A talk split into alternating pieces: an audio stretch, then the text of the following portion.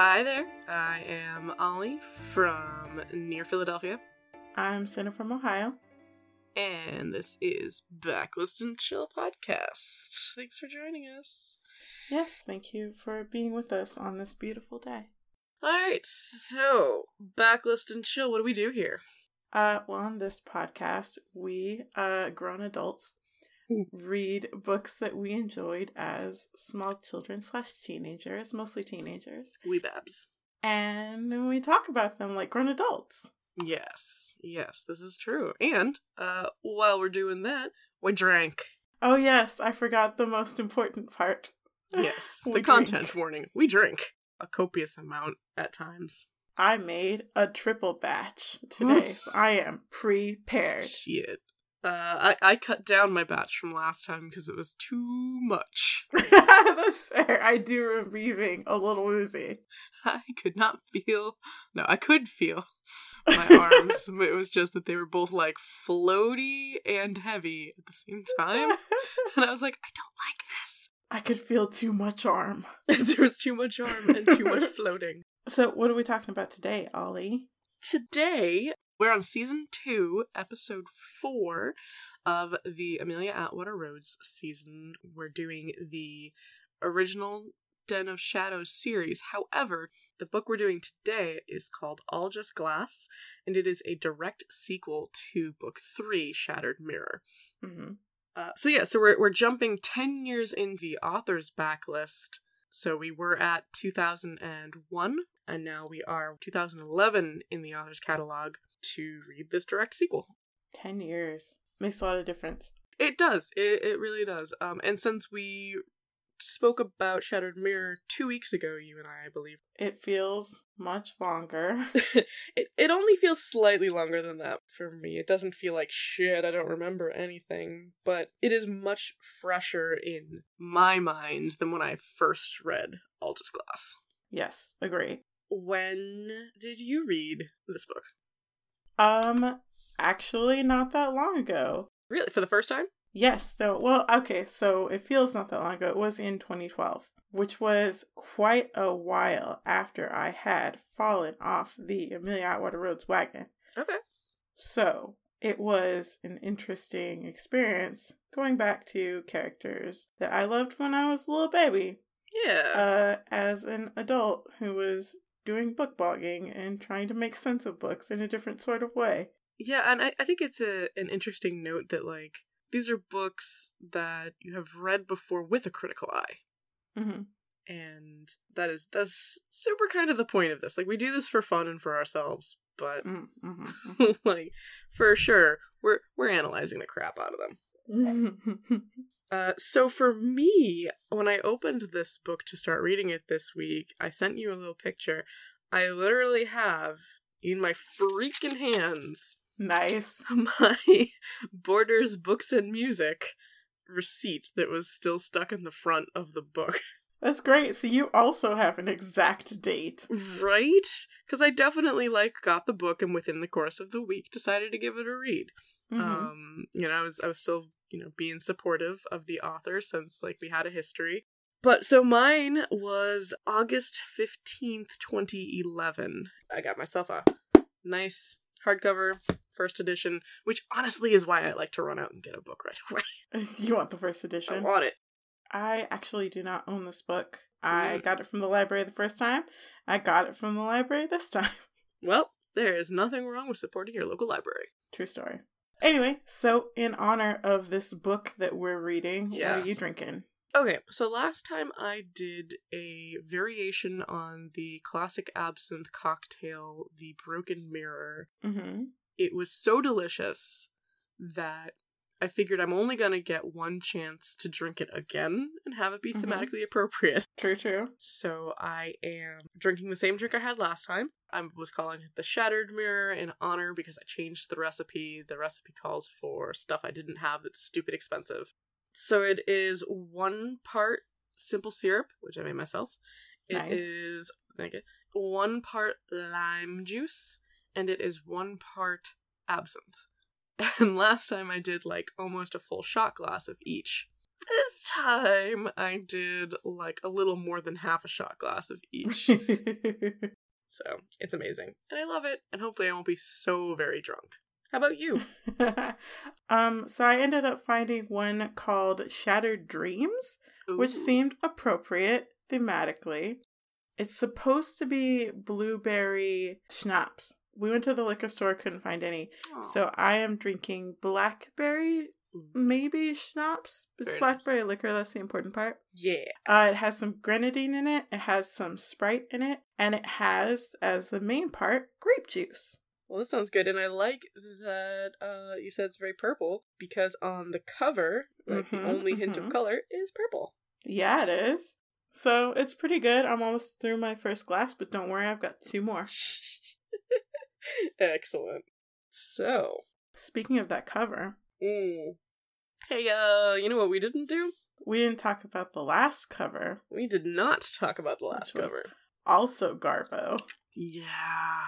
I know for a fact, like, you can find places that um, Amelia mentioned, like, just how much she hated that cover for They're Shattered really Mirror. bad. It's really bad. It's got like two 12 year old boys with buzz cuts on the front and then a bullet hole through some glass, and none of that makes any sense. Right? Like, okay, I guess there's two people on it and they look the same, but like neither of them looks like I think I'm pretty sure the Ravena boys have like black hair. Long black hair. Long lustrous black hair. Like you could have just had one dude have a short fucking haircut because he's pretending to be a teenager, and have one dude have long, luxurious 18th century looking dude hair, and uh call it a day. Like that right there could have upgraded that cover. Yeah, it's not good. It looks like a book about gang violence or something. Yeah, honestly. you know, maybe like youth Nazis. Oof, it's just very. Right? They're very stern looking. Like, there's a lot that could have been done with that cover.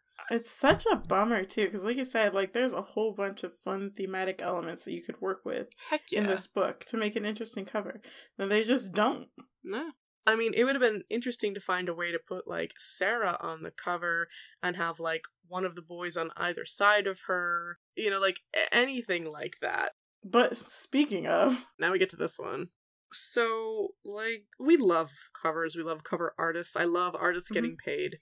But from this being from the new Den of Shadows series, most of those covers just looked like Random House had somebody there pop onto DeviantArt, and it, DeviantArt's Mhm. great. There's amazing art on DeviantArt, but Mhm, literally just like hunted down something that was like, hey, good enough, and and asked for you know the rights to it. This is like two stock images of the same girl in different poses. neither of which really fit the characters they're supposed to represent. Not at all. Like, presumably, the girl in the, like, black lacy top on the left with an angry pose is Adiana, the older sister who is still a hunter. And the slouching, wearing some dress with, like, some sashes across the chest, with her hair half in her face and a little dribble of blood on the right. Clearly, that's meant to be Sarah, who was a hunter and is now a vampire. And then you've got this presumably Vida Blade in the middle, Oh, so god awful. and then some random fucking crows in the background. It's just Yeah. And it's such a bummer. Because again, you have a lot of things you could work with with this cover, but also Yeah. just the whole like New Den series was plagued with really awful covers and it's just like, oh man. Yeah, I'm sure someone spent a lot of time on this, but like compared to Forest or, Nielsen. or Demon, right? Like where you've got Cliff Nielsen doing the Kiesha'ra series that came right before Mhm. this. I feel like the covers themselves could have drawn in new readership in a strong fucking way. And instead, we get this, and like, I just can't be happy with it. yeah. Anyway, I'm ready to chat the blurb. Would you like to, or would you like me? um, what? I'll do it. I'll do You'll it. do My it? turn. My turn. Get out Your of the way. turn. Shove. Ooh, All right. Sarah Vida has given up. I'm reading from the Goodreads. Does this line up with what you've got? I'll read along as as you go. I'll tell you if it's different. Okay. I say because I do not again don't have a book to read. Um, Sarah Vida has given up everything for love. Mm, Wrong. Wrong. From a legendary family of vampire hunting witches, Sarah was raised to never trust a vampire, to never let her guard down, and to avoid avoid all tricky attachments of the heart. But now Sarah is a vampire, changed by the boy she thought she loved. False. Wrong. Her f- her family has forsaken her, and Sarah herself is disgusted by her appetite for blood. That is true. Hmm. Ada? Shouldn't it be Ada? Wait, it says Ada? It says Ada. A I D A. No, it should be Ada. Uh, I also had, but that's just the beginning. okay. That's necessary. Uh, maybe you should take over because my dog's woofing up a storm. oh god, Heath. All right. Adia Vida is Sarah's older sister, the good, reliable sibling who always does her family proud. But when their mother insists that Sarah be found and killed, Adia is given the one assignment she might not be able to carry out. Worse, her mother invokes an ancient Vida law that essentially declares war between vampires and witches until Sarah is found. Many will fight, many will die, and the ensuing cycle of attack and revenge may wipe out the Vida line for all time. Taking place over 24 hours, All Just Glass tells the story of a battle whose outcome may forever alter the relationship between witches and vampires, and between two sisters who must choose either love or duty. So, I would obviously edit this blurb to get rid of the parts where it's lying about Sarah did this all for love. Mm, well, you gotta sell the book, man. Yeah. And uh change around some of Adriana's section because like it's basically the same thing. My mom has told me to kill her by invoking this law. Like this is not Mhm. these are not two things. Right. Also another lie is many will die, many, you know, and the ensuing cycle of attack and revenge may wipe out the line for all time. Like there's 3 of them left in the Vida line after Mhm. Sarah's turned into a vampire. So like wiping them out for all time is not fucking hard. right? I mean, like, they may, they, nobody does, spoiler. Yeah, But, nobody dies. You know, it would be very easy to accomplish, Mm. but it does not happen. Right, like the way that this blurb reads is that Sarah was a vampire hunting witch and she gave everything up for love, and now she's a vampire and she thought she loved him. Like, that sounds great. I-, I would love to read about a girl who gave up her whole fucking shit to go hang out and be a vampire with a dude who's like, oh, mm, piss off, I'm watching this show now. Which is my favorite. I'm watching the game get out of the way. right? like, that sounds great for her to be like, oh, I made a fucking mistake. Like, this is great. But that's not what this story is. And it's not that Hmm. like spoilers for me. I I liked a lot of this story. So it's like, I'm I'm just mad that it's not that blurb. Like I do want to also read that book that the blurb has given me. right. And I also want to read the book where war has been declared between vampires and witches, and all of the witches are hunting for Sarah until she's found to murder her. I want to see many fight. I want to see many die, and I want to see a cycle of attack and revenge that, you know, gets us to the point where there are only three of them left. So I I think that the person who wrote this blurb was like somebody who had only read maybe the first four books of Den of Shadows, where you get the impression that there are a lot of witches that could Yeah. be dragged into a vampire hunting war. That's Right. not this book. You and I have read the first three, which is really kind of all you need to jump into this one, I do feel. Mhm. Um, this one fits, in my opinion, pretty well as the fourth book of the series. Uh, I agree in content. Thematically, Thematically, yeah, yeah. there's a lot of maturation that's gone on in yes, 10 years. absolutely. Ten years has been very good for this series. But like, like, there's nothing that I'm missing by not reading the like Oh, four absolutely books not. in between. The interim? No. yeah, like I get everything. It's we're good. There's nothing new that is super surprising. And yeah, coming off of book three, you think there's a whole fucking dynasty of them, Mm-hmm. Mm-hmm. and there's not. No. Which we can get into if we want to do a quick summary so that everybody knows what the fuck we're talking about. uh, yeah, you know that's probably go ahead, friend. Go ahead, friend. So, uh, All Just Glass is the 24 hours directly after Sarah was changed into a vampire at the end of Shattered Mirror. It covers her mother declaring the right of kin, which means that every available witch vampire hunter has to go Has and to they have to. They are compelled by witch honor or something. honor. Um, at least you know who's enforcing these laws. But They are compelled to go hunt for Sarah's murderers and also Sarah herself because she is no longer Sarah. She is something walking around in Sarah's skin, according to the witches. Right. Any witch would, you know, be like, fuck, I'm a vampire, death. Yes, please murder me. So they are, they feel that they are doing her a service by murdering her new vampire form. It literally just covers those 24 hours in which they hunt for Sarah and try to murder her, and then also covers Sarah's first 24 hours trying to figure out how to be a vampire and Yep. where she fits in with the vampires who have sort of taken her in. Yeah. And uh it you know, you get some revelations about the histories of the people involved and there's some good thematic stuff, but plot wise it is just hunt for Sarah, Sarah figuring out being a vampire, meet at the end and we figure everything out. Yeah, tie it all up with a bow. Uh, to me, it leaves a lot of room open for a sequel. I think this could have been a interesting series on its own. That like Shattered Mirror, All Just Glass, a third one. Like it doesn't need a third one. You're not sitting here going, "What the fuck? Sarah got turned into a vampire, and now what? The, what Now the what?" fuck?" But it still could be an interesting sequel. Like there could be another book after this, and I wouldn't feel like, "Why are we doing this?" Because there's only been 24 hours. Like a lot, a lot happens in 24 hours, sort of.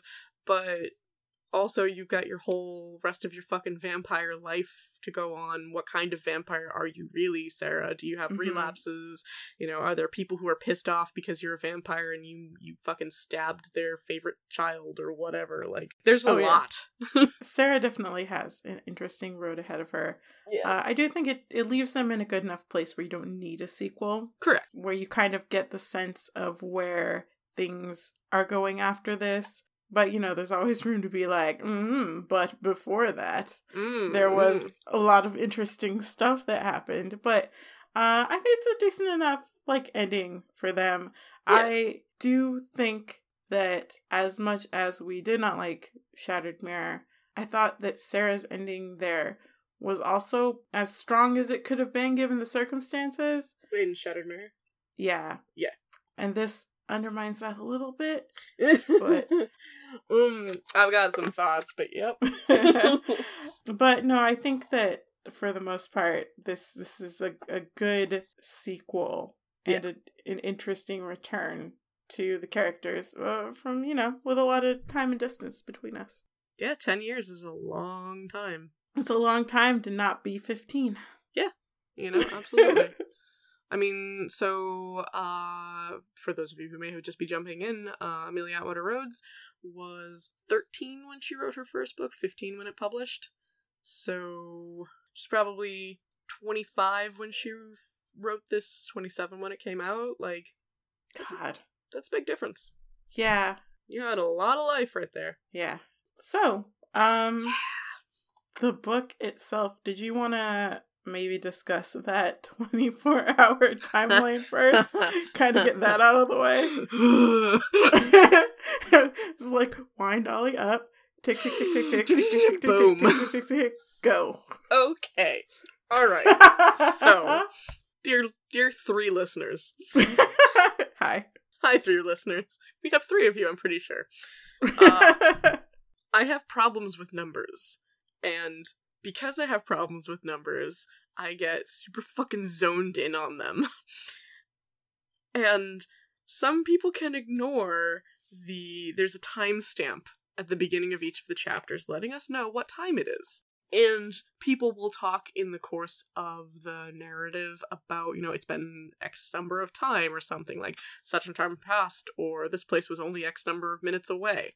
And so because there's numbers, my brain, I start automatically going, oh, okay, I gotta hold all of this in my head. I gotta make sure I know where I am. And this book has helped me, honestly, this read helped me realize why I get caught on it. And it's because fucking numbers.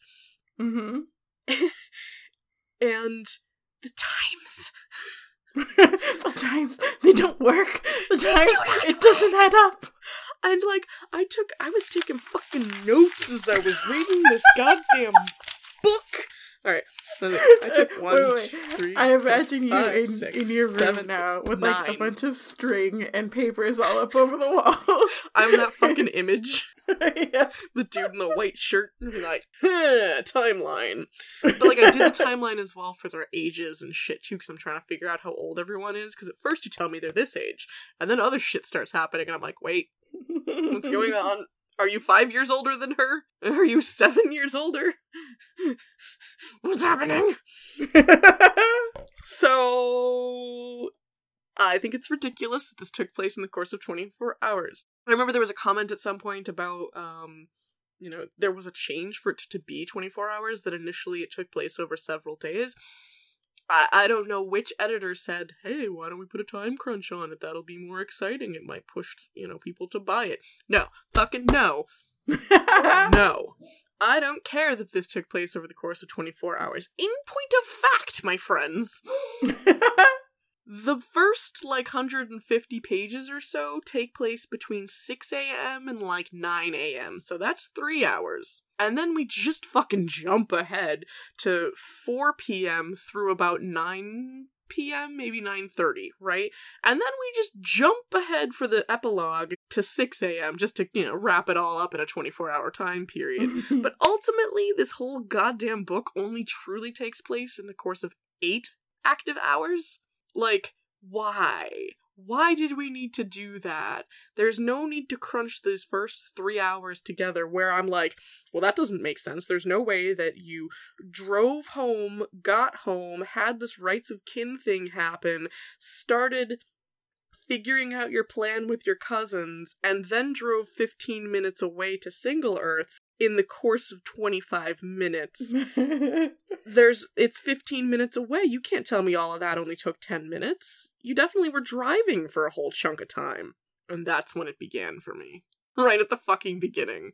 There was one point where I'm like, you were not. Oh, it was single. I'm like, you were not in SingleEarth for one minute. You had to. You drew. You got out of the car. you walked into SingleEarth. I was there. I saw this. You went inside. you went to the art room. You had your little fight with Nissa and Heather, the blood bond, and then you know you dragged her out of there. And then one minute later, Karen is like, "They took Heather and they attacked Nissa. You gotta go, Sarah. I can't fucking watch you." Like that doesn't take a minute. I hate this time crunch. you prefaced at the beginning that yeah, there's some people who don't notice or pay attention to time step. Hello. And I'm standing behind It's you, like waving, arrow pointing over my head. Yes, that's me. I don't notice those things. I ignore absolutely anything that prefaces a chapter. It is irrelevant. There's no need for it. It is in fact irrelevant. Uh, but even that being said, like I didn't notice all the stuff that you noticed uh, about chronological ages, et cetera, et cetera. I did notice that there is an instance where Jay is talking to another character. Is he? Okay, well, Two I noticed instances. one where he's talking to another character and he he says, uh, well, the day that this happened, Yep. uh, I don't think that Sarah could have done X. And it's like, uh, that was like three hours ago. Yeah, it was literally this fucking morning. The day Sarah showed up uh, at our door, she was here to turn herself in. And then later, he says it again, like towards the end when they're planning like the finale part, like right Mhm. before it. He says that day, you know. Yes. and, and again, it's like this morning, literally this fucking morning, and, and you can see that, um, you know, unfortunately, the editor didn't catch this, and it's absolutely on the editor. Yeah. like, you should have been a little bit more fine tooth combed there. Right. I mean, if you're making them restructure this so that it takes place in 24 hours, you, you better keep an eye on that fucking timeline, man. Right? You you better tell me that uh, here uh, the last one was on page 216 the other day and my comment was was literally this morning Um, but it happened twice and so you can see where this all got shoehorned in yeah, and like the first time that I read it, I didn't know that because I wasn't reading blurbs. I was just like, oh, look, it's Yeah. another Amelia Atwater Rhodes book. I'm reading this. I had no idea it took place over 24 hours. It didn't Right. have to, it didn't It did mean not. anything. It did not. People needed to fucking heal. Uh, Sarah could have showed up one night and then like been doing other shit. Like It works better if you decompress the timeline because then there's less time for like this entire empire to collapse. right there's all of this happens in 24 hours. Mm-mm. That's a Like- real, real quick revolution, man. Which is why I think that it could have a sequel very easily because there's gotta be people out there who are like, the fuck you say happened in 24 hours? I did not get that memo. Who was blackmailing you? what do they got on you?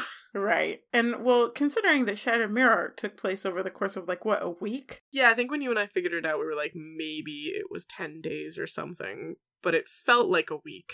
Right, so like 11 days for the Vida dynasty to just fucking crumble.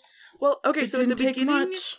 at the beginning, Idiana was talking about how two weeks ago Sarah was complaining about moving to like a little little town, Acton, Mhm. Massachusetts. Ten days ago, Adiana knew that uh, Christopher and Nissa were friends with Sarah. They're vampires. Uh, Mhm. Two days ago, Dominique bound Sarah's power. And one day ago, there was like that scene for her where she like found Sarah. She was hurt, and Christopher Mhm. was like, "Get out! I'll do something." So like sunset the night before uh, this book starts. This book starts at like six a.m. Was the last scene of Shattered Mirror, which doesn't match up with my timeline from the last one. Mhm. But like, I'm gonna Whatever. trust the author to to have figured out her timeline better than Mhm. I could. Like, that's still two weeks.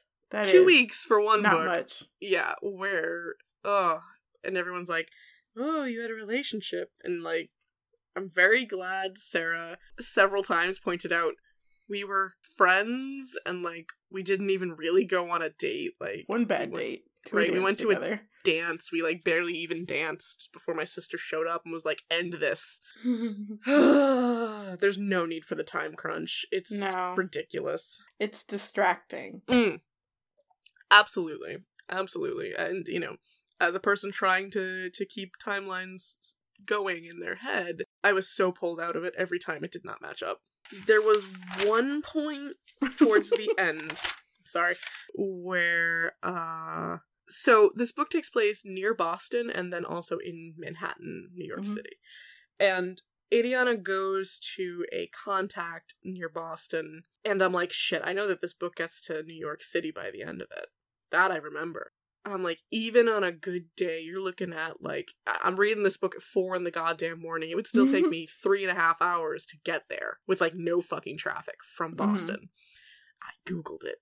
And she goes at like four o'clock to this place in Boston, and stuff happens in between. And I'm like, even if you left now, you're not gonna get there by by the time the, the book says you get there. And she says, "Oh, you know," and I did it in record time. And I'm like, Yeah, "You fucking they do a lot of teleported." hand wavy stuff like that. We're like, oh, Right? record time, made it through traffic real quick. Made it through traffic. I'm like, you made it through the Great Wall of Connecticut?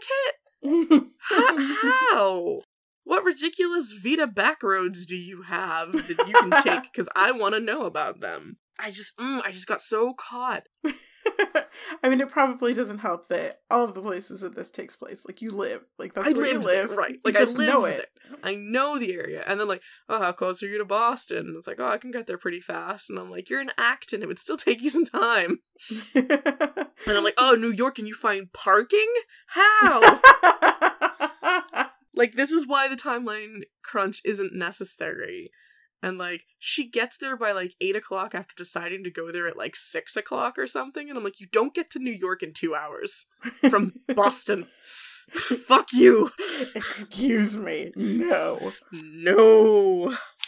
It was just it was so so bad. I'm gonna i'm gonna stop talking about it but just suffice to say there are so many times and anytime something happens i'm just fucking pissed off i hate that there's a goddamn time crunch I hate that, like, oh, the play goes up at 8, and they're like, great, we'll be there by intermission. And then they're there by the time the play fucking starts, and I'm like, fuck you all. And then, like, oh, fucking Zach shows up 10 minutes later th- after Adiana, even though she made it in record time, and then Jay shows up shortly after, and I'm like, fuck all of you, you did not.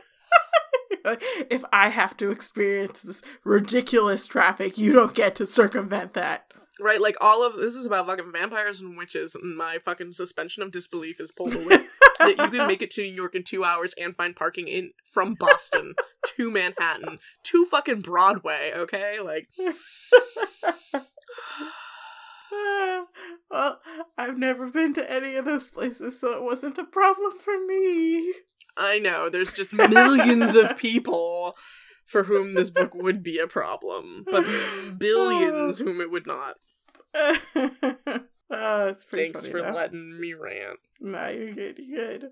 Uh, let's talk about the the witch dynasty that wasn't.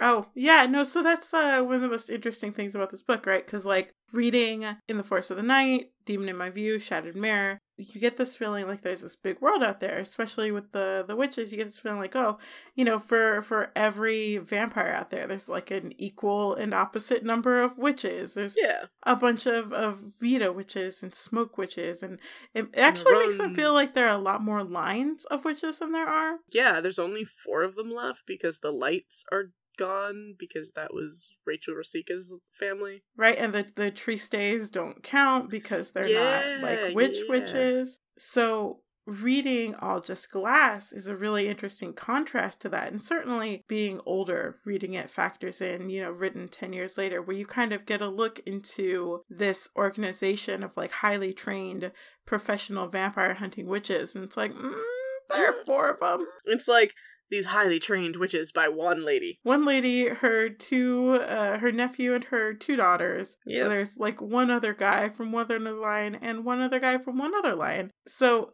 it's a really interesting re revealing, like tearing away the the cover, right? Yeah, it's kind of like all of the vampires think there are so many people, and it's like, mm, eh, you know, if you guys just like moved away from From New these four people. yeah, you would just be dealing with humans who are hunting vampires and like the guilds that we'll get into next book. Oh yeah, that's right. I did forget about the guilds. But yeah, no, it's it's very interesting to see that the behind the big screen, like the Wizard of Oz, is just like four people in a trailer. Like People in a trench coat. yes. But it's it's very like I forgot how ramshackle this fucking operation is. it, it really is. The fact that there's only one Arun, Arun left, and it's like, eh, most of his people have, uh, you know, not been born with the the magic. Uh, most that something that they born say? human. Yes, Okay. I like wrote it down in big caps. I like mean, yeah, no, I trust one. you. there are a lot of last witches. Yeah. So like Sarah and Adianna and their mother Dominique and then their cousin Zachary. They're the last of the Vida witches. Like his mom, his sister, and his little brother all fucking dead by the time he's five. Mm-hmm. Evan Marinitch is the head of the Marinitch line.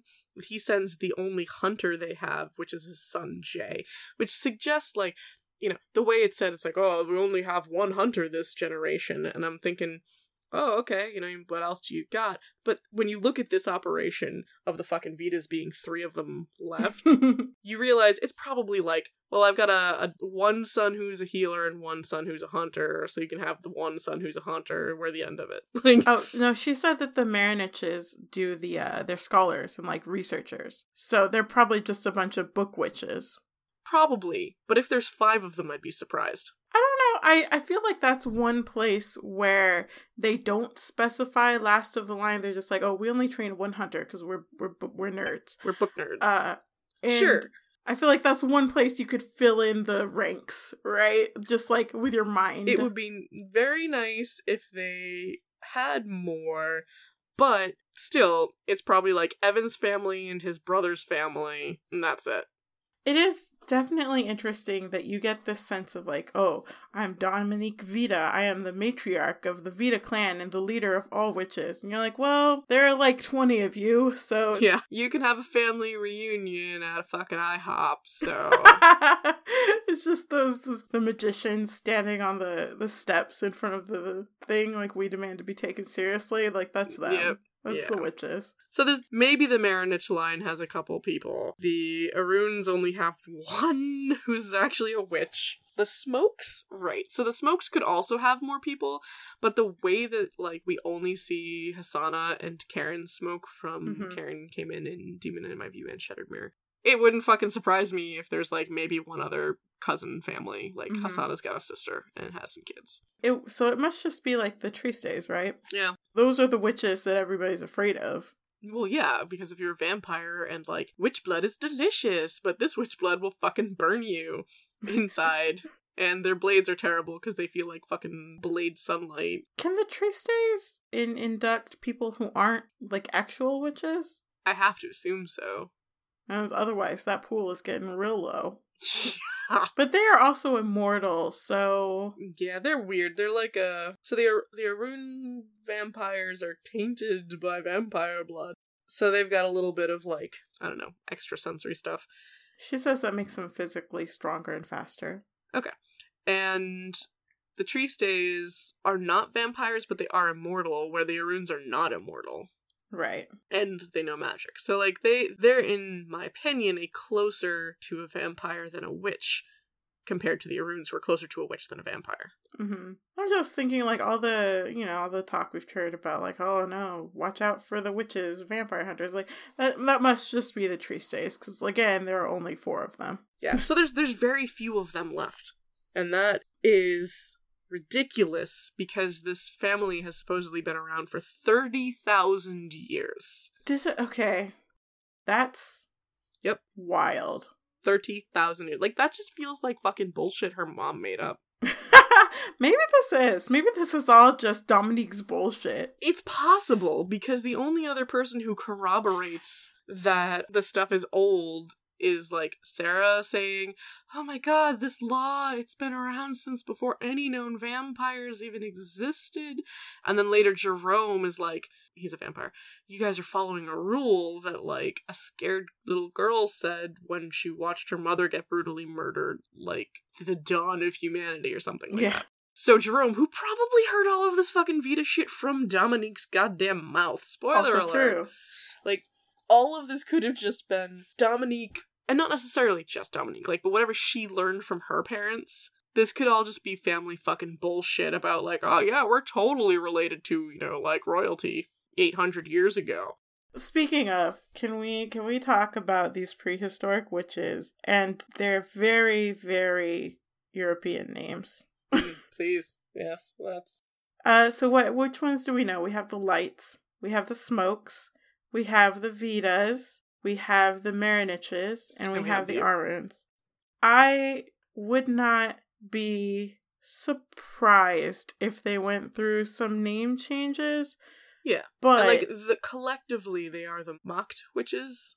yes, So like maybe that's what they all were called initially. but they do specify the rights of kin hadn't been called upon since the death of Smoke Matter thousands of years earlier.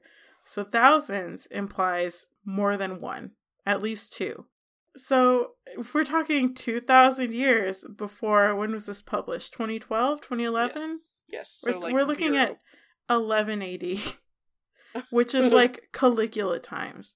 English didn't exist. How do you have a character named Matter Smoke in 1180? No, no, smoke matter. Smoke Matter. I'm sorry. Is that a translation or is it just is it just is just dumb?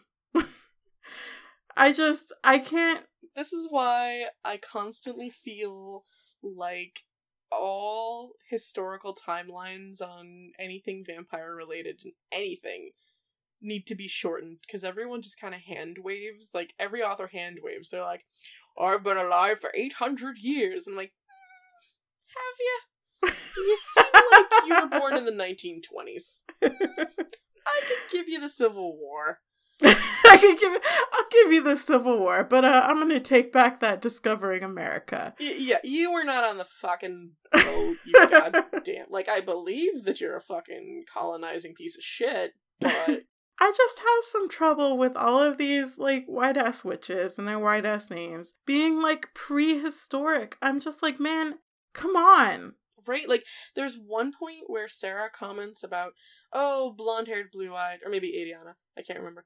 A blonde haired, blue eyed. From like the dawn of time. Exactly. She comments about, oh, it's much more common these days for blonde haired, blue eyes. And it's like, so you're saying you were fucking white, special white girls. That's gross. exactly hunting down vampires. We're getting into like Sita, the magical blonde Indian lady territory. Right? Uh yeah, no, it's just like I mean, I guess these are just things you don't think about when you're world building at 15, but man, as a fucking 30-year-old being like, why are there blonde witches? Right, like I'm closer in age to Dominique these days. I know, like, right? I'm like, yo. It's hard to read these books with a critical eye and not remember like how young the author was when Mhm. you know they, she was building the world because you want to just like give a pass for like all right you haven't learned shit. It's fine. I get it. I hadn't learned shit. But when you're just looking at it as a book it's like ooh Well, but then you also fundamentally build this world that's sort of built on erasure. there's like no people of color in this book.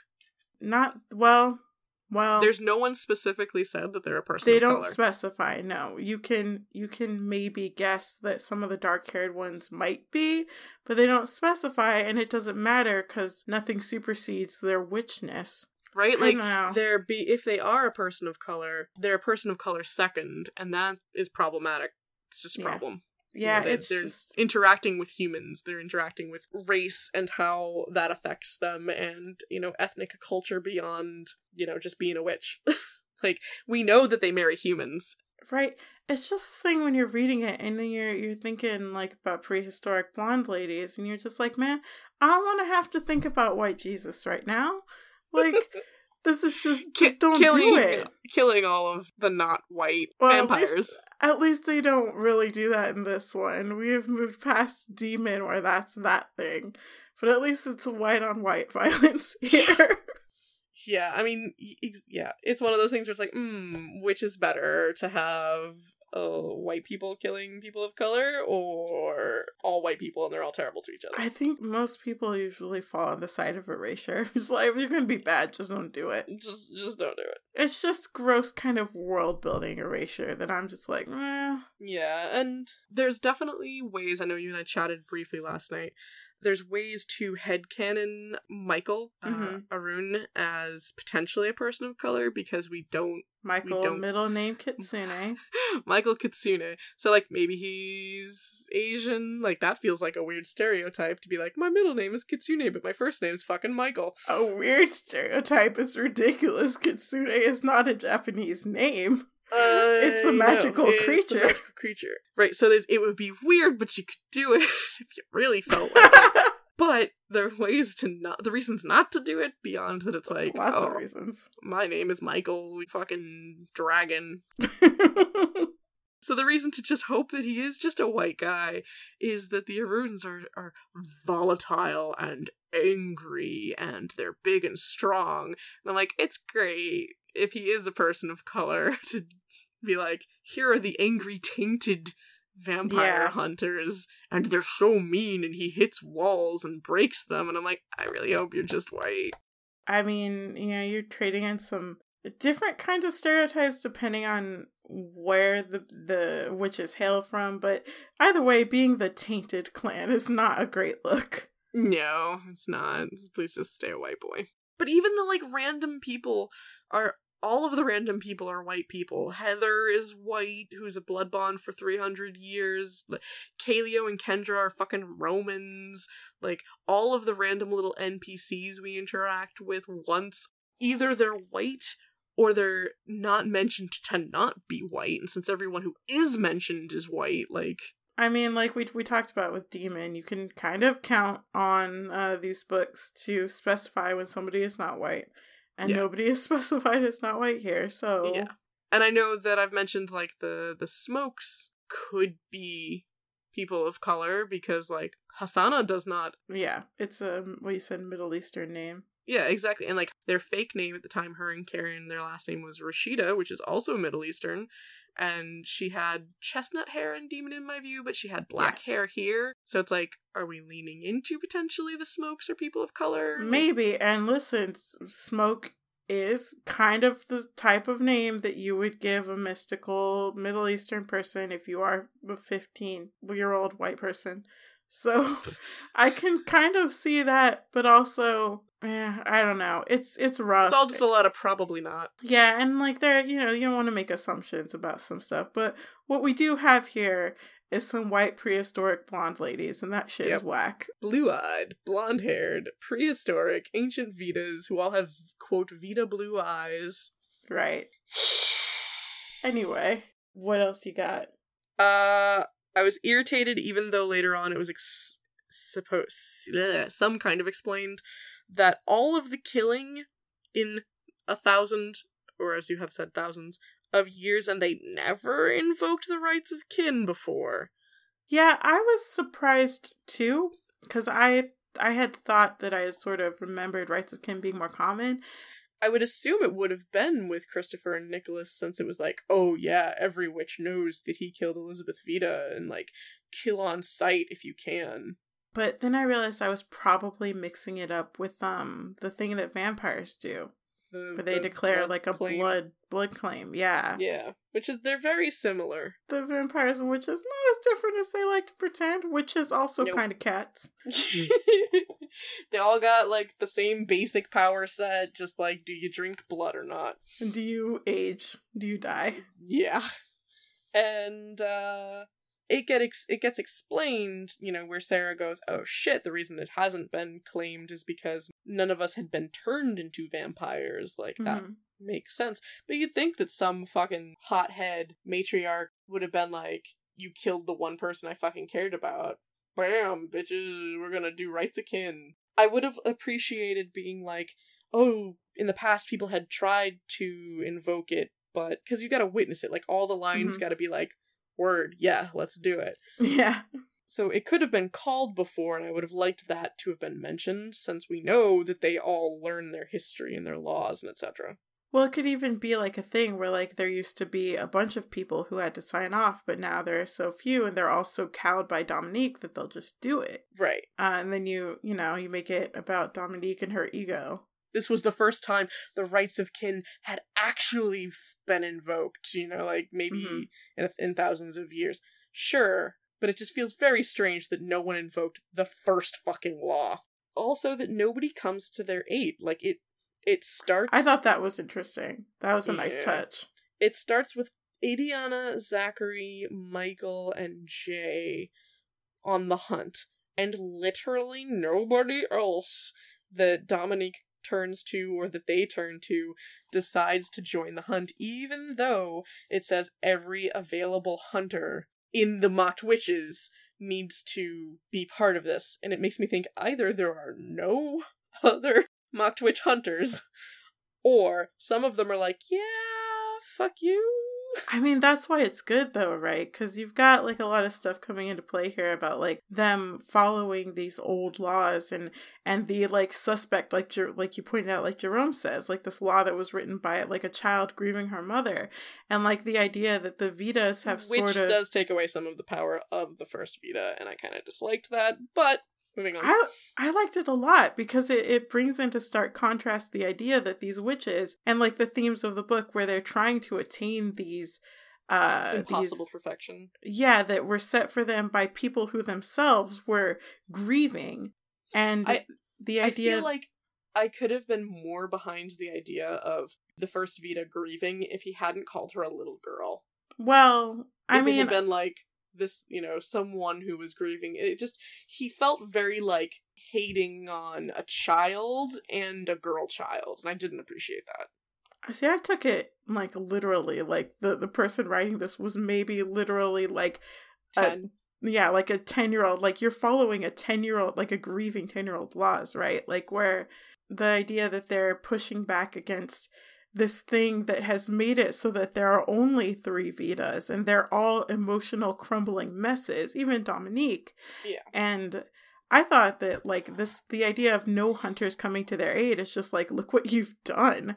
Like nobody with any sense is going to follow these laws. I would have appreciated if it went harder because there is a good potential to mirror Sarah's grief of her father with uh, the first Vida grieving her mother, where the first Vida gets to make these laws. And like, I just, I can't imagine, like, say, a 10 year old saying, This is the law. Like, who are you saying it to? Your little sister? well i mean listening to you? And yet Sarah has to like become who she is and not do anything with the stuff. Like it would have been interesting to have that conclusion on the page sort of thing to be like, well, one Vida gets to be emotional and make fucking laws about it, but I can't. I don't know if they're necessarily going for that sort of mirroring, but I definitely think it added to what was here. Just the idea that the the perfection that they've been holding themselves to by these fucking prehistoric laws is absurd. Like nobody can or should do this, and that's like the point. Yeah. No, no, no, no, no, absolutely. It is the point for sure that no one is perfect and they were never perfect. I just don't like the tone he takes. Uh, yeah, we don't know enough about like the the ancient Vidas uh, to know whether or not he's being like derogatory or if he's being literal. Yeah. Uh, I just took it as a literal statement because I think that's more interesting. It also, though, if that's what he says, it means that's what Dominique said. So and again, this could all just be a sham, a Scientology esque sham perpetrated by these like Vida cults. so the Vidas have only existed for like 500 years, but no vampire is gonna say otherwise because most of them don't remember. It could have been a Vida. I didn't ask them when I right? murdered them. They weren't wearing name tags, okay? Right. Both good interpretations. like that would have been uh, not necessarily better, but just something fun if part of the reveal had been that like this is like fucking Wicca that only started in the 1960s or something and like based off of other stuff that is more ancient but pretends to be more ancient than it is. I remember the first time I read this, I thought that Dominique should have had a bigger skeleton in her closet than just being kind of a rebellious kid in her teens. Yeah. Uh, I don't really feel that way anymore because it's, again, thematically appropriate, so it's fine. Uh, mm-hmm. But it would have been funny if the thing in her closet had been uh, uh started in about 48. right? So, okay. So we know for a fact and have known this since last book that Dominique is the one who started like typing up all of the handwritten notes and putting it all together. She had the opportunity to raise a new generation to believe whatever the fuck she said and whatever she wanted to write down. like, right? Because nobody older than Dominique's like 40 years exists, apparently. Yeah, when she was. I, again, I can't remember because the time, or I can't figure it out because the timelines on people's ages, but somewhere between the age of like 19 and 22, everyone older than her is dead. Yeah, somehow. And m- many people who are younger than her in the Vida line are dead. So when she's 19 to 22 and the only person left is her, her little five year old nephew Zachary, and her brand new baby daughter Adianna, she can just be like, well, fuck it, this hasn't worked however long. True. We could just make this shit up. And it would have been great to be like, she did have this rebellious phase, and also made up a bunch of fucking laws and said that they were all ancient, and thought maybe this is the way to stop everyone from dying. Because I do feel bad for her. Like, her whole family is dead. Yeah, we have a, a fun intro monologue about that. You want to read that? Uh, I do because it's literally the first highlight that I made. Dominique says, uh, My lion has been savaged this generation. Rose was bled dry as part of a sick game after she walked into a trap after her husband was stabbed with his own knife by a blood bond who claimed she was allied with SingleEarth, and their daughter Jacqueline was slaughtered despite having tried to give up on our ways. Her son Richard, who was only a child, was taken, and God only knows what happened to him, and never seen again. And then the father of my children was tortured to death on and dropped on our front steps. And again, she was at this time between 19 and 22 years old. Yeah. So like no, I feel bad for Dominique that all this happened, but also man, that fucking info drop was pretty rough.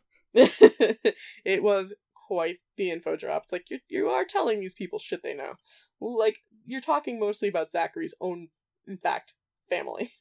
like, yeah, it's... Rose is his mom. Jacqueline's his older sister. Richard's his little brother. Yeah, Thanks it's for a... the trauma, Auntie. It's a very stilted way to get this ball rolling. But yeah, no, like I feel bad for Dominique. Like she's only 40. She's only which which uh, at the end of this book, she makes Adianna, or Adianna kind of blackmails her yeah. into making Adianna the matriarch of the clan, but also at like the same age she probably was. You can do stuff after forty.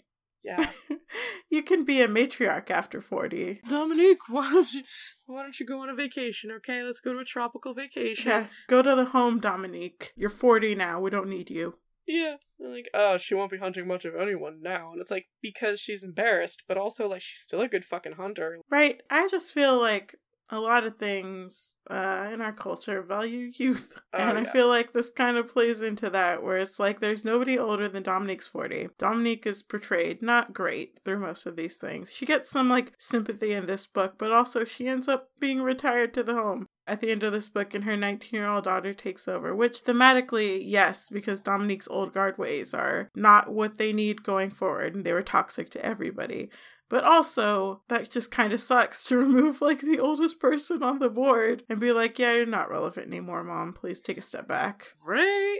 I don't think it's an intentional thing, but it's a like kind of a an unfortunate byproduct. And Yeah. again, it's YA, so you know, this is centered on teenagers anyway, but we need older characters who aren't shitty people. Yeah, ones who go, huh, you know, eh, back in my day, we didn't uh, do that. Or, oh yeah, you know, kids, back in my day, I had my time where I, this is what happened. You know, I, I got involved with a vampire and then I had to kill someone who was really close to me because he followed me and uh, I, I fucked up.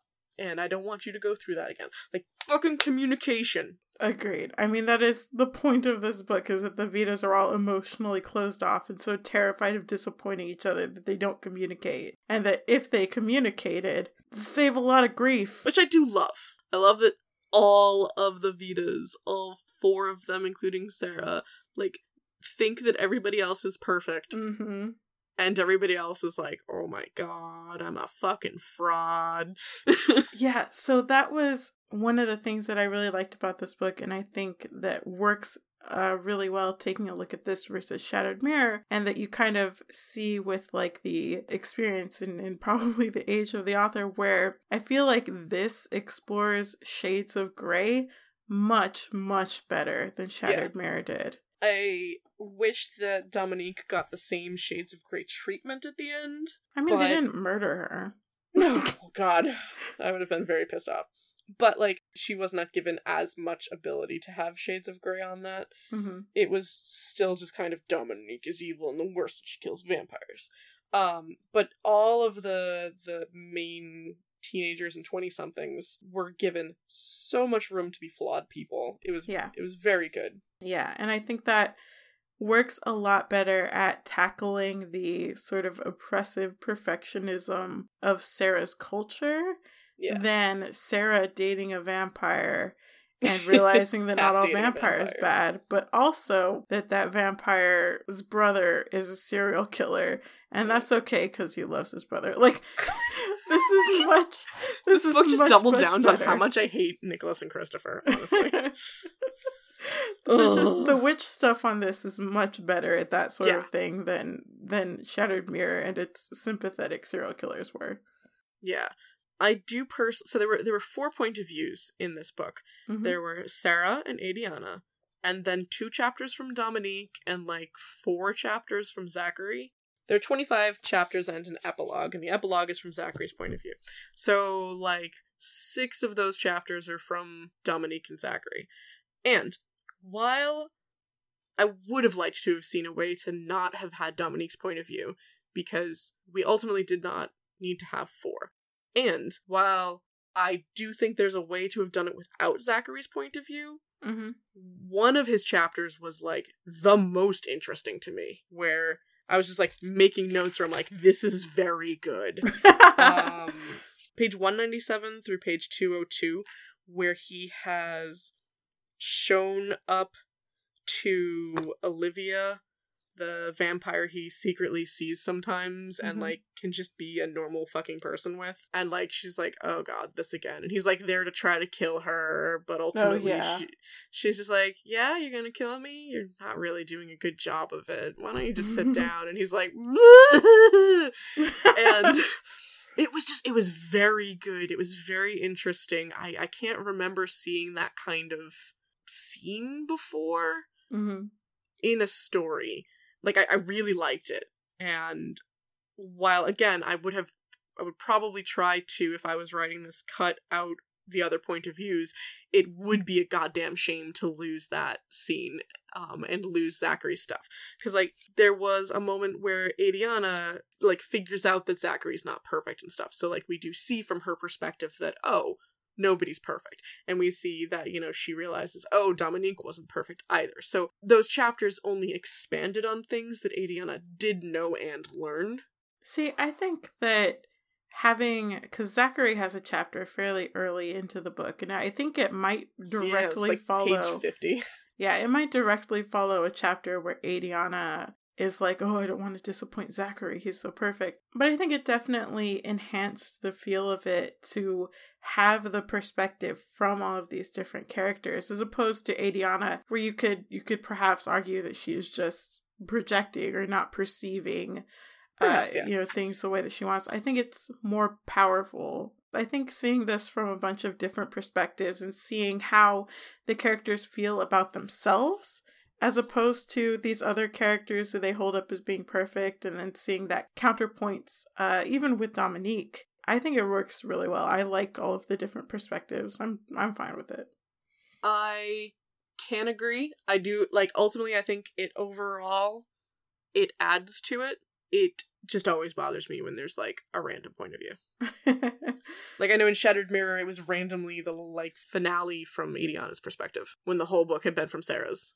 Yeah, I when it's like one chapter out of all of them, it bugs me too. But this one felt more like an ensemble thing, and you know it worked thematically. Yeah, Zachary's so like, chapter. Sure. Zachary had enough like chapters, like I say, like four chapters or so. But Dominique had two chapters, and like one of them was the last half of the finale, and that mm-hmm. was weird for me. um, either remove them or give me like two more chapters from Zachary's point of view.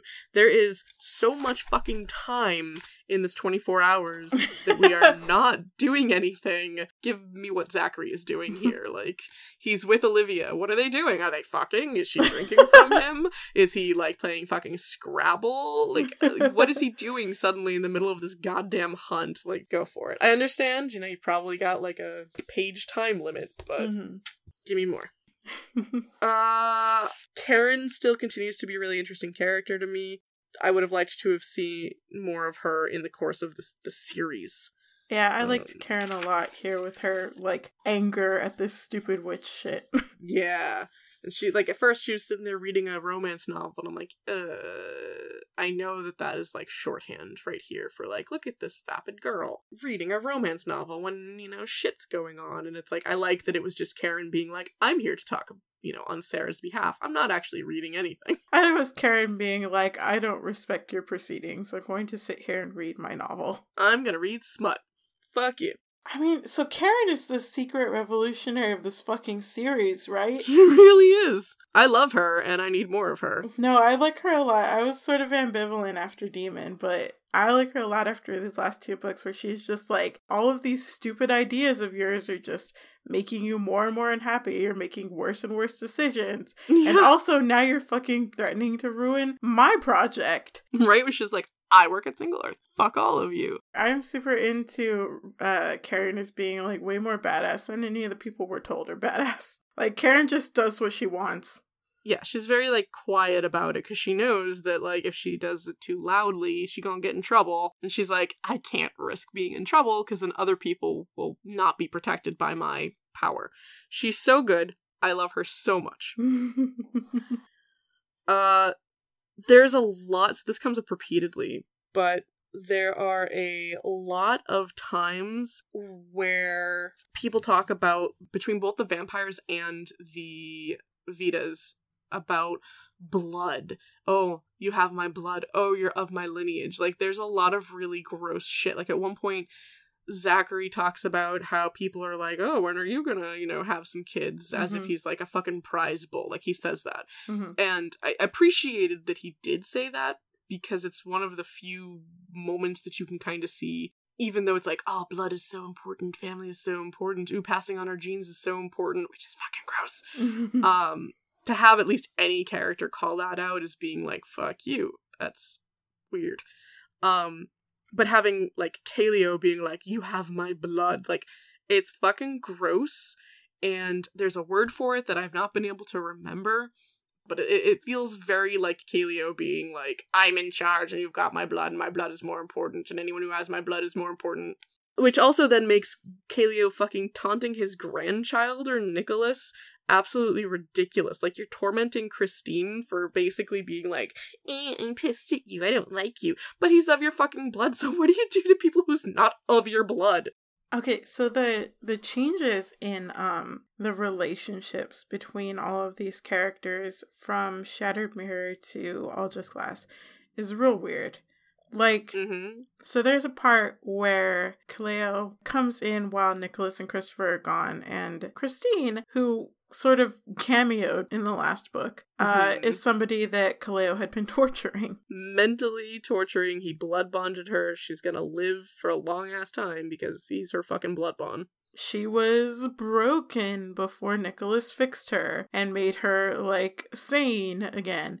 Yeah, because that's Um, how it works. That's how that works in this world. And he's very blasé about his effect on Christine or the fact that he was until uh about 12 hours ago torturing her constantly. right? Like yesterday, torturing her. Today, not so much. This is why it's like the 24 hour thing is. Uh, Right. And where you really feel the distance of like 10 years ago as, as both a reader and perhaps as a writer, where Sarah is, you know, supposed to be predisposed to sort of being protective over and, and kind of liking. And Sarah does do this thing where she's like protective of her and she like steps in front of her when Kaleo comes in. But then they have a conversation where Kaleo's like, Well, I'm not going to let anything happen to you because you're of my blood. yep, that's Um, exactly what I'm talking about. And Sarah has this reaction where she's like, Well, I don't know how I feel about it, but damn it, I think I might get to where I actually like this Kaleo guy. And I'm like, He was 12 hours ago torturing that human girl you're trying to teach to defend yourself. Why are we doing this? Exactly. It's like he he's not changing just because he's nice to you. Oh, that's fucking disgusting. Like no. That is literally it because he's protective of you, Sarah, and your continued living status, sort of. Yeah. Then you're you're sort of changing your attitude towards him where she then says that she has to go in and spend like 20 minutes getting Christine to not like hyperventilate because he triggered her fucking PTSD. Right? Your fucking abuser showed up, and I'm like, well, I don't hate him. I don't know, he's nice to me. Hmm. Hmm. But that's like the problem with Nicholas and Christopher and Kaleo in this book. It to fulfill the role that they have in this story and to sort of view them the way that Sarah begins to view them, you kind of Mhm. have to divorce them from the heinous shit that they were all doing in Shattered Mirror, which was again 12 hours ago. Yep, it's very hard to do that when it was very fresh. And like, that was the most recent book you and I read for the series, so we remember. I remember. It's a real bummer because you could more easily get into this shades of gray thing if you had not recently read about Nicholas and Christopher vampire raping Sarah and changing her against her will. There's this scene where uh, Sarah asks Nicholas if he thought that the girl that, just to refresh folks on, Nicholas became a Oh. vampire because I wrote that one down too. yeah. He murdered a girl who rejected his brother. You know, that thing that people get shot for now. Like, Yeah. this happens currently in our current timeline with alarming regularity. So, Sarah asks him about it. Do you think that she deserved to die? And Nicholas gives this long speech where he's like, she was a slutty McBitch bitch whore, but Thank you, because I literally wrote that down too. I was like, uh, I'm gonna slut shame this girl first, but then I'm gonna be like, mm, but she didn't deserve to die. And it's like, fuck you, Nicholas. I have the screen caps of the way that you talked about that girl Yeah. 12 hours ago, where Yeah. you were talking about how she hurt your brother, therefore, it was fine for you to murder her. And now you're going to act like that wasn't the point of this character. Well, it's and, like, later- absurd. later he uh gives I think Zachary a pass. Or no, Michael. Where Michael shows up to the club that Nicholas takes Sarah to so that she can, you know, feed without killing somebody. And she's like, I'm really impressed that you didn't just murder him, you know, beyond even the rules. And he's like, No, he defended himself. And I'm like, Fuck you, you fucking bastard. Sarah, like, made Christopher sad. And, like, yeah, she Mhm. fucking came to you and was gonna torment you, but you, like, made it your fucking problem because she made Christopher sad. And you're like, oh, but Michael, whatever. He was defending himself. He stabbed Christopher with a fucking Christopher almost died. a rune blade. He almost fucking died. Like you had to give up a fucking ton of power, and Sarah had to use her magic, and he would have been fucking dead if she wasn't there. And you're like, whatever. Like fuck you. You're fucking misogynist, and I fucking hate your guts. That's the thing. If you read Nicholas and Christopher in this book and divorce them or forget uh, Shattered Mirror and the way they behave there, it's easier to let it slide like Sarah does. Yeah. But having just read Shattered Mirror and just being so hard on this fucking Ravena hate train, it's really difficult to come back to these guys being like, oh, well, I'm pretty zen about this whole thing now. It's like, Yeah. 12 hours, 12 hours ago. Uh, and like at some point, like immediately after like this Kaleo stuff, like Sarah's thinking about how like, oh well, Christopher hasn't killed in fifty years, and I'm like, girl, he killed you last he night. He did, in fact, kill you against your will. against your will. You didn't want that. He's like, well, let's at least give her a chance to decide if she wants to be a vampire. Like she's gonna die anyway. I might as well make her a vampire, and she can choose to be dead, okay? Cause I love her. Your fucking love gets girls killed. Christopher. There's so many parallels. Last time, when you loved Christine and she rejected you, Nicholas killed her. This time, when you loved Sarah, loved, quote, Sarah, uh, she, she rejected you because she's a fucking vampire hunter and didn't want to murder you. And your brother was like, I cannot abide, and got her killed. I hate them with an undying passion. I I found Christopher's attempts to sort of lighten the mood very awkward, where he suggests the the finale of this book takes place at like a Broadway theater. I loved Sarah though. She's like, I am boiling with rage. and Christopher is just like, "Hey, you want to go see a show?" And she's like, "We're in the middle of a war, man." Right? She's like, what makes you think that this is remotely appropriate time for this? I don't know. I just thought maybe like date. And then Nicholas shows up and he's talking, and Sarah start like. uh, So this is I've got a theory on this whole thing, right? Okay. Like, so Nicholas then shows up, and and so now there's the both of them there, and I think their powers combined make them Captain Planet, and are able to push at Sarah to make her feel bad. And then she goes and she's like, peace offers to Christopher. She's like, what time would the show be? And I think. One, that the two of them are, are manipulating her, whether they realize it or not. But, like, she always ends up calming her fucking anger, which is very justified anger, Mhm. down because of the two of them and doesn't want to disappoint Christopher, which I think is maybe partially the PTSD of last night when, you know, Nicholas got her killed um because Christopher was sad. Maybe she doesn't want to disappoint Christopher in front of Nicholas. But Mhm. also, my theory, this story is the story of Sarah, maybe not becoming a monster, but is the story of the vampire hold taking over her. Like there are mentions of like, ooh, and then it just like suddenly I was like a beast or the hunger took over, etc. etc. Like maybe there is a vampire parasite that is connecting all of them that wants to live and doesn't want them to die. Like their eyes turn black. That's very strange and doesn't happen to anybody else. because we watch from the beginning where Sarah's like, I I don't know what to do, and then she sees, ooh, I could hurt Christine, and she goes to try to like turn herself over for like a, a mercy killing, I guess, which is kind of gross. But to the end of it, where she's like, oh, I don't want to die, I don't want to die.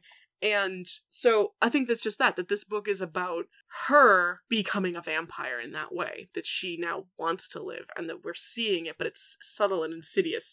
And while not necessarily the point of the book, it's there and it, it exists. That's my theory. They definitely, she definitely talks about how she fed from Christopher. Uh, that was her first meal. And how channeling power from Nicholas is Therefore, the human later was her third meal.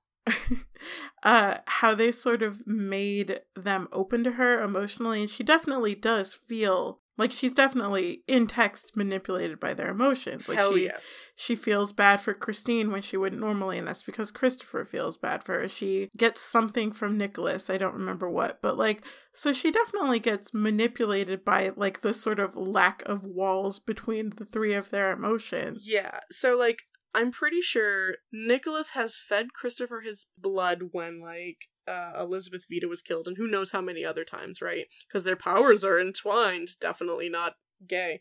And um, dicks are entwined. Is my dick not next to your dick?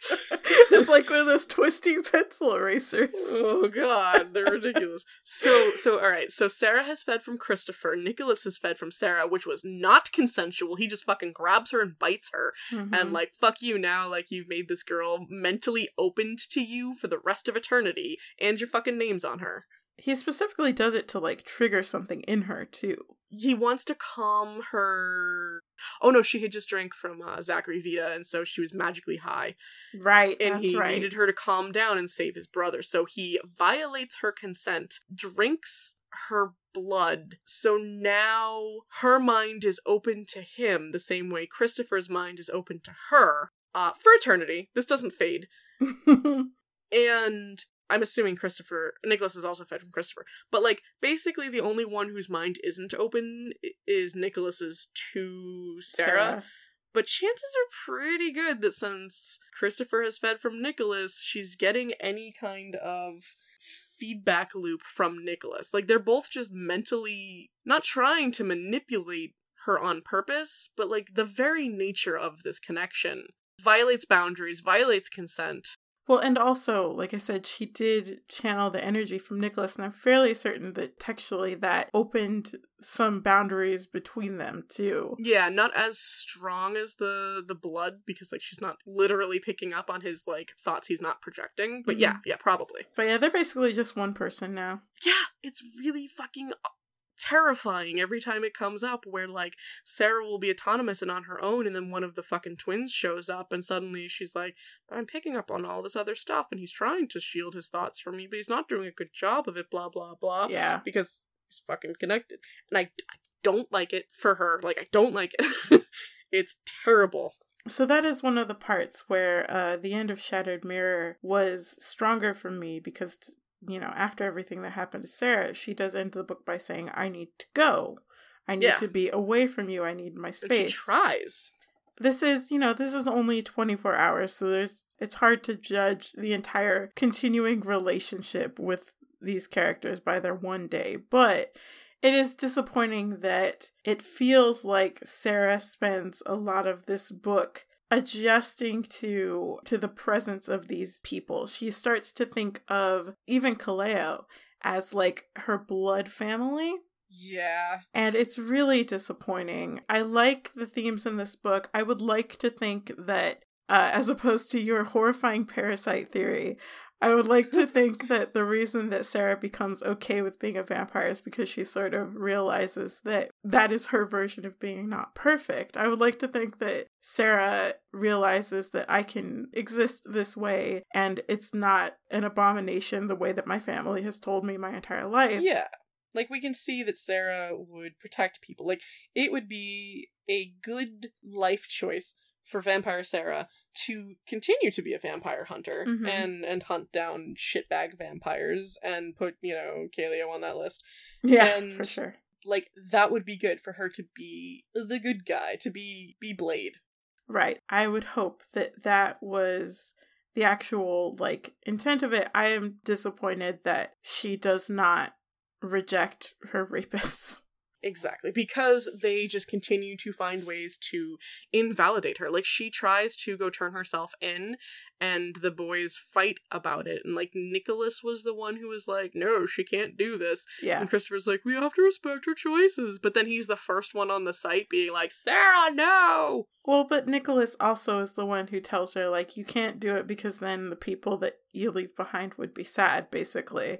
And right? Sarah's was like, "Oh, we'd oh, have to right." avenge you." Right, and then Sarah's just like, "Yeah, you know, you're right. You have a good point, Nicholas. I Right, was then, wrong." Okay, Nicholas, you're right. And it's like he says at some point about how you know do what you want to do. You know, f- go somewhere where Christopher won't find the body. I can clean. You know, I I did it before with our dad, so whatever. He's like Christopher will forgive you. I won't. And it's like you're you're telling her, you're blackmailing her emotionally and saying that like you would hunt down the people you feel are responsible if Sarah kills herself as a vampire. Who, if she kills herself, like if she does it herself, you know, doesn't have her her kin do it for her, are you still gonna go hunt down all the fucking witches, Nicholas? You fucking hothead. yeah. Ugh. All right. Um, I ran into a lot of still like that that samey formal stilted voice for everybody. Uh, yeah, Jay was particularly bad. He's exactly that. the one I wrote down. Jay was real bad, and I'm like, man, you are living in the year 2011, buddy. Yep. Um, there was a lot of hate on Jay that I didn't understand, treating him like he was like some weird anomaly, and it's like Jay's got to be like twenty or something, and clearly they like Zachary's known him his whole life, and he's like using really ableist terms and about him and shit, and it's like just back the fuck off, okay? Like, Yeah, that's one of the them living in the uh, safe house, the four of them together, where they're all like, "Oh, Jay makes me uncomfortable. Michael makes me uncomfortable." Where it did feel like again four cats in a box, just not able to not able to get along. I'm gonna sit at the top of this tower. I'm in charge. I'm going to stare at you so that you can't sleep. Um oh god when christopher is like i love you sarah and kisses her and it just felt really out of place and like a really poor time uh i just wanted to be like read the room dude like Yeah, no It was very strange for Christopher to continue to insist that he loved her when the point of Christopher and Sarah was that they did not love each other. it comes up at least three times in the course of this before they finally finally just kind of like have a hug and can be friends and stuff but it's at the cost of her being like i don't need a boyfriend but i could really use some family and it's like Oh, yeah, this guy raped you, though. yeah like he has zero boundaries with you. He does not uh, allow you to have your own autonomy or agency and he doesn't give a shit about your consent. That's not family. I mean maybe it is for some people but they gotta walk away from that. Yeah, I you really can't you having Sarah embrace like Kaleo and Kendra and Nicholas and Christopher as her family is God. The, Kaleo was torturing Christine 12 hours Mhm. ago, man. Mhm. Come on. and that's where i think it's just the vampire thing taking over because it makes no sense otherwise Parasite. parasites. Oh, uh, when Sarah uh, is there with Christine and she's like, oh, I don't want to feed on her. It's like, good, I'm glad you don't want to fucking rape her because that's pretty much what vampire feeding is to all of these fucking people. Like, it's just a goddamn rape metaphor where later on she's like, ah, wait, I don't have to kill people? It's like, yeah, Sarah, you don't have to rape people. there was some weird world rules stuff that she gets into with Nicholas that I thought was a little much. Uh, they talk about the first time that Sarah feeds, she does it willingly, and she says it's not hard for her to stop at all because she didn't want to kill this dude because This- he was this special. perfect thing. Where was it? I, I wrote it down. But yeah, where she's like, I couldn't imagine ruining this or harming this perfect instrument. Yeah. Like, um, where Nicholas says that she asks Nicholas why it's so hard for him to not kill, and Mhm. Nicholas says that he thinks that it is because the first time that he fed as a vampire, he killed, Right. and that that makes it harder for him to Not not, to. kill people. That just seems like it's just another like weird magic law that's just making it okay for Nicholas to murder people. Right. Now, granted, it could just be Nicholas being like, I think it's this, but really, I just have no self control. Nicholas's rationalization, yeah. Yeah. Um but Her first feed was Christopher. Her first live feed was Zachary, which was still against his will. this is Her true. third feed was on a willing human. Mm-hmm. Um. So, they this book goes a lot into the dynamics of people who are fed on by vampires and people who try to be fed on by vampires, and there are different tiers of people, and some of that Some of them are pathetic.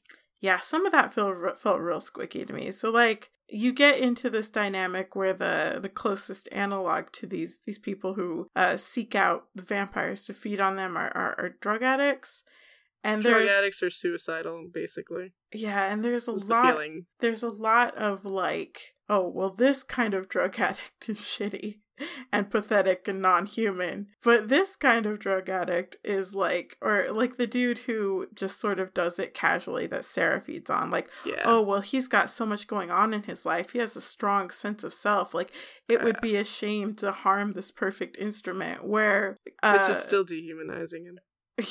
where uh what is his name zachary goes to his vampire girlfriend's house and, And there's like some other dude, I forget his name. there's a guy there that she feeds on and he is he is a vampire junkie and zachary is like oh i don't even want to talk to that guy he's gross and "Eh, It's gross. He lets vampires feed on him constantly. He doesn't have anything going for him. And they kind of aimed at like that Dominique was that kind of way when she was younger at one point too. And it's like y'all are fucking assholes. Like clearly people are going through shit. yeah it's just this sort of weird like they they take steps to try to humanize especially for sarah the people that are okay with vampires feeding on them but then Mhm. even then there's still like a tier of vampire junkie where it's just like they're just looking to die they're pretty like pathetic I mean, they pretty much asked for it. yeah oh god there was some line like that in the book where it was like oh yeah she she made herself available for it or something it was pretty gross Yeah.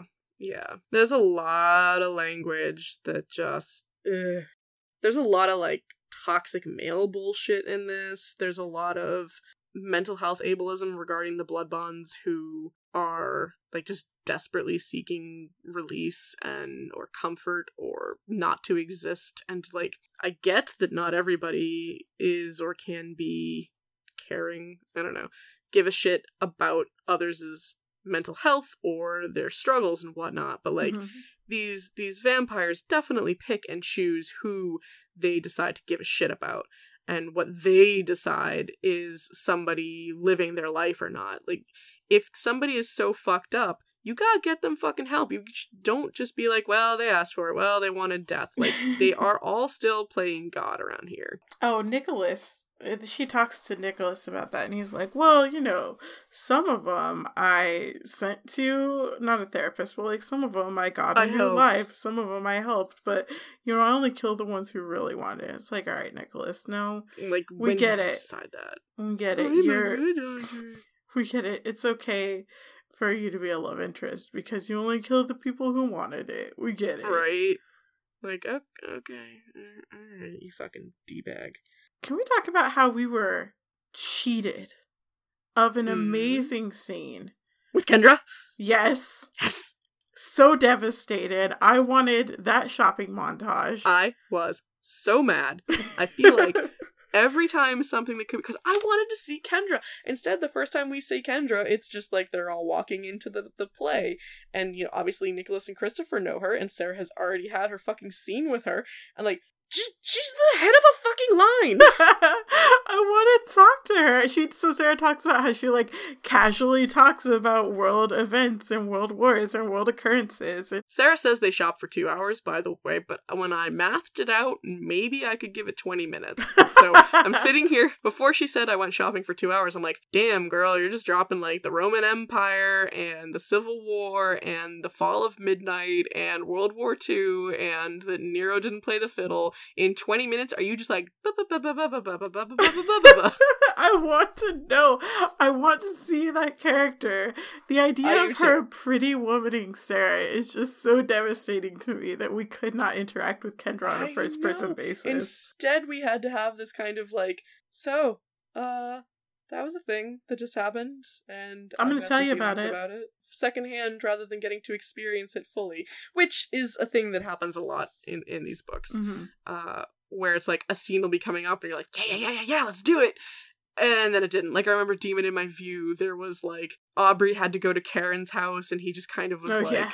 it took a, a thing, but like we just he's like, I have to go there, and then we cut back to Caryn is there and helping Jessica, and it's like, you fucking kidding me? I didn't get to see Aubrey whoop into the smokehouse and have Asana like fucking beat him off with a beat him off with a broom, beat him away with a broom, and him being like, no, Caryn, wait, Jessica's in trouble. I need your ow, ow, ow, I need your help. Like, give me that. right? There's so much good stuff, but that Kendra one stuck out because they build up to it and then they skip over it.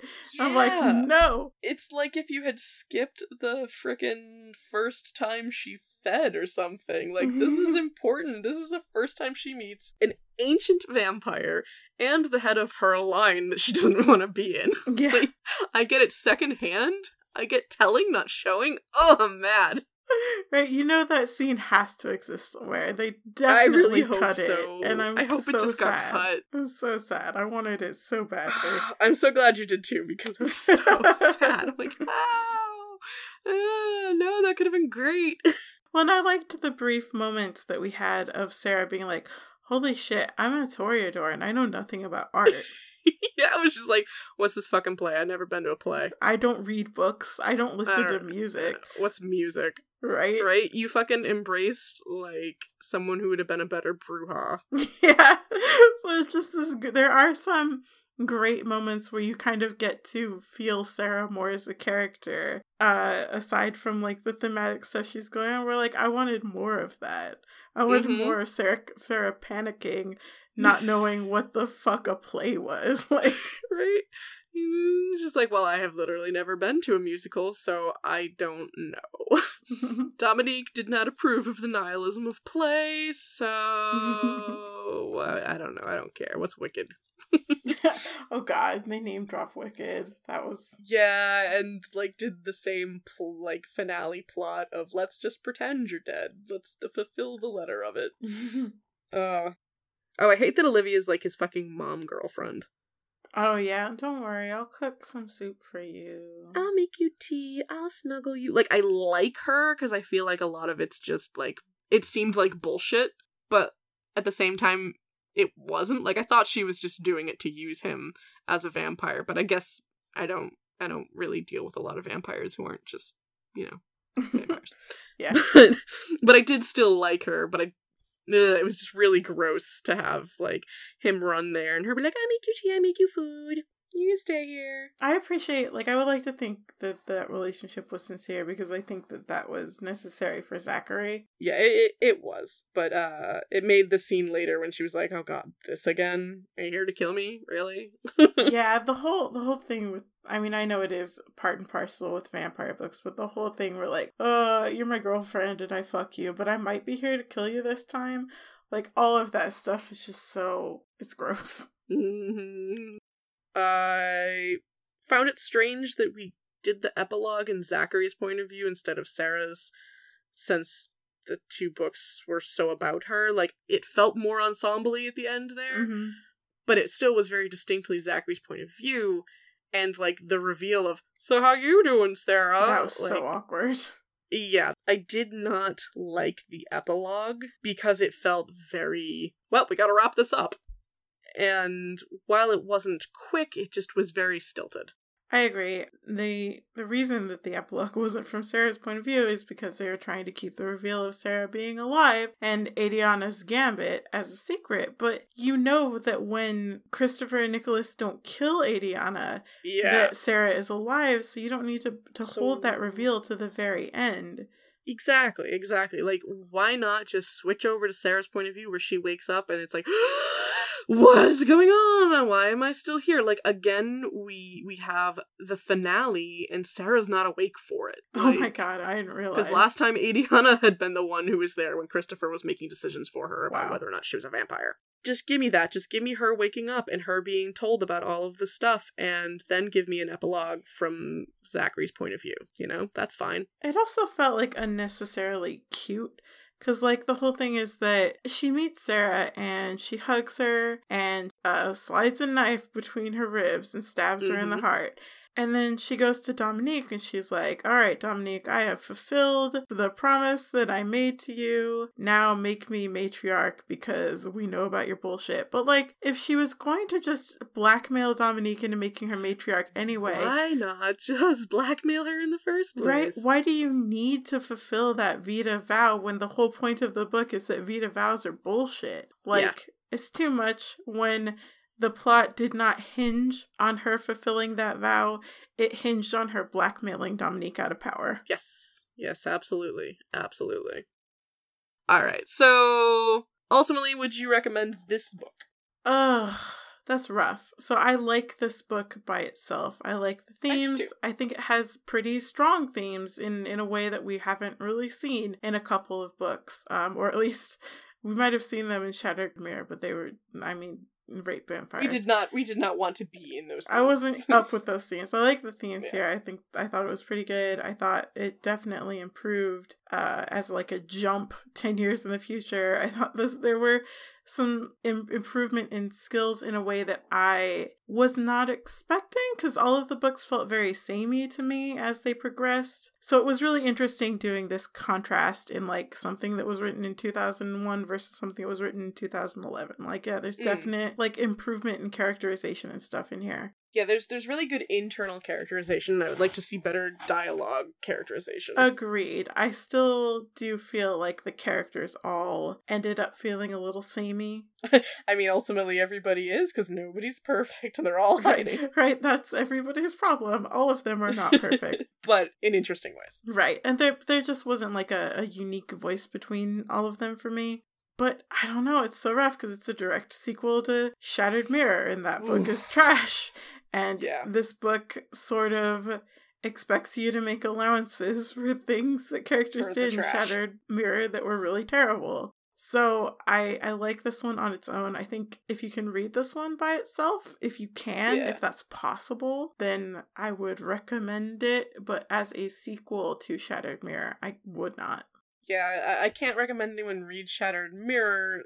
I would be intrigued to pass this one to someone, see what they thought about it, and then be like, okay, now that you know like where it goes, you can check out Shattered Mirror if you want to. It's this, the, not the prequel; it's the first one, but just in a bubble. I liked it. It was good. It asks me to like Christopher and Nicholas, and I don't. They're still trash here, but I like the witches more than I remember liking Mhm. them. Uh, if someone is already reading Amelia Atwater Rhodes books and they haven't read this one, they should. Oh yeah, for sure. They definitely should. It's it's very good. All right. So next episode, what are we going to be chatting about? Oh, next episode we do the fourth and final book in the original Den of Shadows series, Mhm. Midnight Predator. That one is uh to be interesting. Yeah, yeah. All right. Thank you for listening. You can find us over on Twitter at Backlist Podcast. I am at Olivia Hennis, H E N N I S. I am endless underscore run at Twitter, and you can also find us at the Backlist and Chill Patreon, patreon.com slash backlist and chill. Bye. Bye.